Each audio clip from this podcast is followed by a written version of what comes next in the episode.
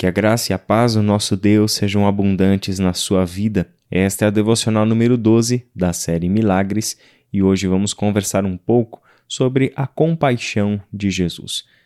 Uma leitura dos evangelhos deixará claro, entre outras coisas, que Jesus era um homem compassivo.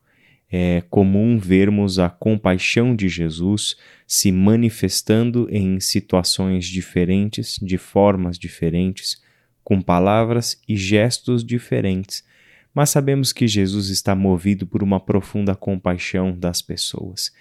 Ele sabe que estas pessoas estavam aprisionadas pelo mal, pelo pecado e sofriam nos seus corpos as consequências disso. Jesus está consciente da condição humana e desta humanidade presa no seu pecado ou simplesmente acometida dos muitos males físicos, espirituais e emocionais, bem como relacionais, como consequência do pecado que está presente na humanidade, é que Jesus se compadece, é que Jesus se mostra favorável às pessoas, buscando ajudá-las nas suas necessidades. A essência de todo milagre realizado por Jesus é justamente a sua compaixão com relação aos seres humanos em sua condição. O texto de hoje, Mateus capítulo 9, verso 35 até o capítulo 10, verso 1, nos fala um pouquinho sobre essa compaixão. O texto diz o seguinte: Jesus ia passando por todas as cidades e povoados, ensinando nas sinagogas, pregando as boas novas do reino e curando todas as enfermidades e doenças. Ao ver as multidões, teve compaixão delas porque estavam aflitas e desamparadas, como ovelhas sem pastor. Então disse aos seus discípulos: A colheita é grande, mas os trabalhadores são poucos. Peçam, pois, ao Senhor da colheita que envie trabalhadores para a sua colheita. Chamando seus doze discípulos, deu-lhes autoridade para expulsar espíritos imundos e curar todas as doenças e enfermidades. Esse texto, já vimos o versículo 35, mostra que Jesus tem umas prioridades ministeriais. Ele anda de cidade em cidade, um ministério itinerante. Ele ensina nas sinagogas, ele prega as boas novas e ele cura enfermidades e doenças. Jesus tem uma prioridade ministerial e isso é marcado por Mateus, tanto no capítulo 4, versículo 23, como 9:35, encontramos exatamente esta mesma ordem de ensino, pregação e curas. Todas essas coisas fizeram parte da atividade ministerial de Jesus e devem ser vistas como complementares, jamais uma coisa isolada da outra. O texto segue mostrando para nós justamente o que Jesus vê. Jesus vê as multidões. Isso é tremendamente importante que a gente note nesse texto. Essas multidões, e a gente sabe quem são as pessoas para quem Jesus ah, prioritariamente foi, dirigiu-se no seu ministério. Eram as pessoas justamente invisíveis.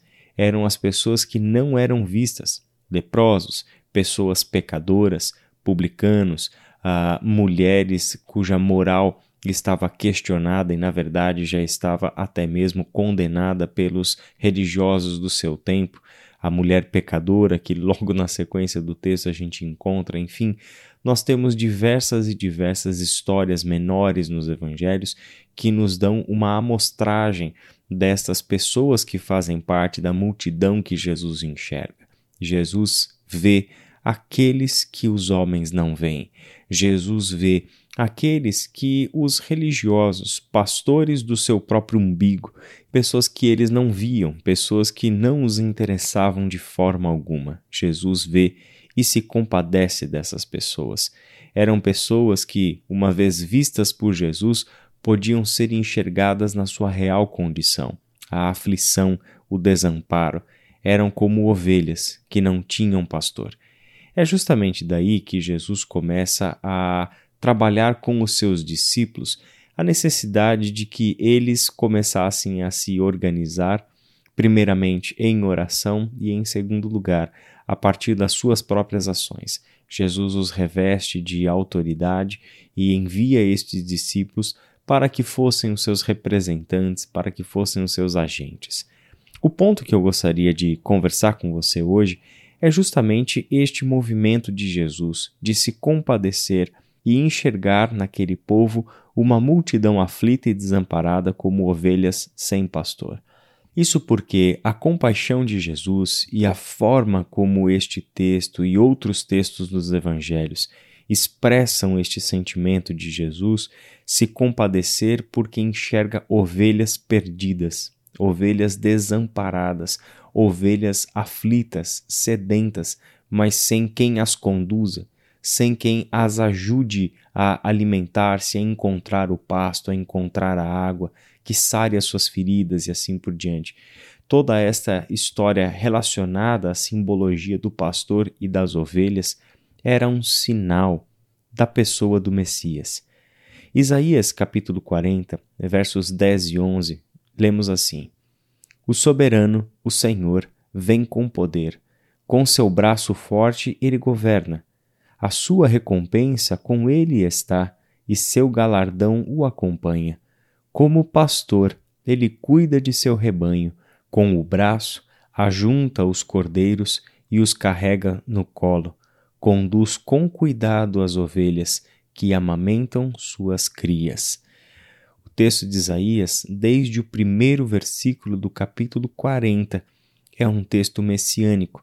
Inclusive, você vai encontrar no comecinho do capítulo 40 expressões relacionadas a João Batista. É o próprio João Batista quem utiliza Isaías 40 para definir o seu ministério e aquilo que estava acontecendo, começando a acontecer nos dias do seu ministério. A preparação do caminho para a chegada do Messias, para o cumprimento dessas palavras. O versículo 10 de Isaías 40 mostra Deus como soberano, como Senhor, como Rei, aquele que governa.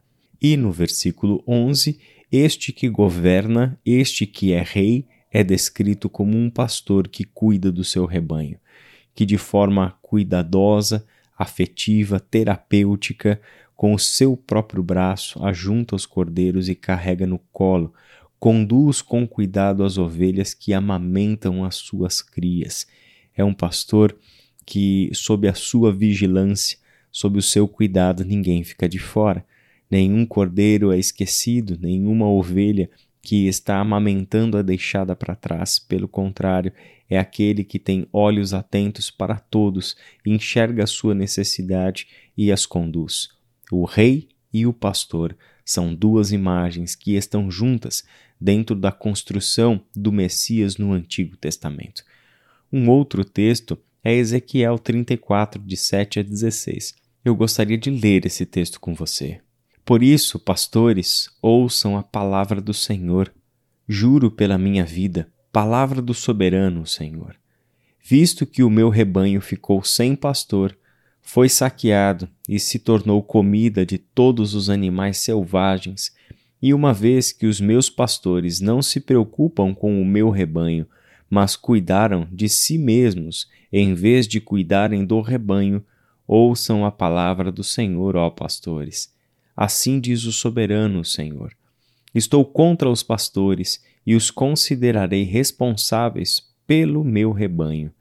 Eu lhes tirarei a função de apacentá-lo para que os pastores não mais se alimentem de si mesmos. Livrarei o meu rebanho da boca deles, e as ovelhas não lhes servirão mais de comida. Porque assim diz o soberano, o Senhor: Eu mesmo buscarei as minhas ovelhas, e delas cuidarei. Assim como o pastor busca as ovelhas dispersas quando está cuidando do rebanho, também tomarei conta de minhas ovelhas. Eu as resgatarei de todos os lugares para onde foram dispersas num dia de nuvens e de trevas. Eu as farei sair das outras nações e as reunirei, trazendo-as dos outros povos para a sua própria terra, e as apacentarei nos montes de Israel, nos vales e em todos os povoados do país. Tomarei conta delas numa boa pastagem e os altos dos montes de Israel serão a terra onde pastarão. Ali se alimentarão, num rico pasto nos montes de Israel. Eu mesmo tomarei conta de minhas ovelhas e as farei deitar-se e repousar. Palavra do soberano, o Senhor. Procurarei as perdidas e trarei de volta as desviadas.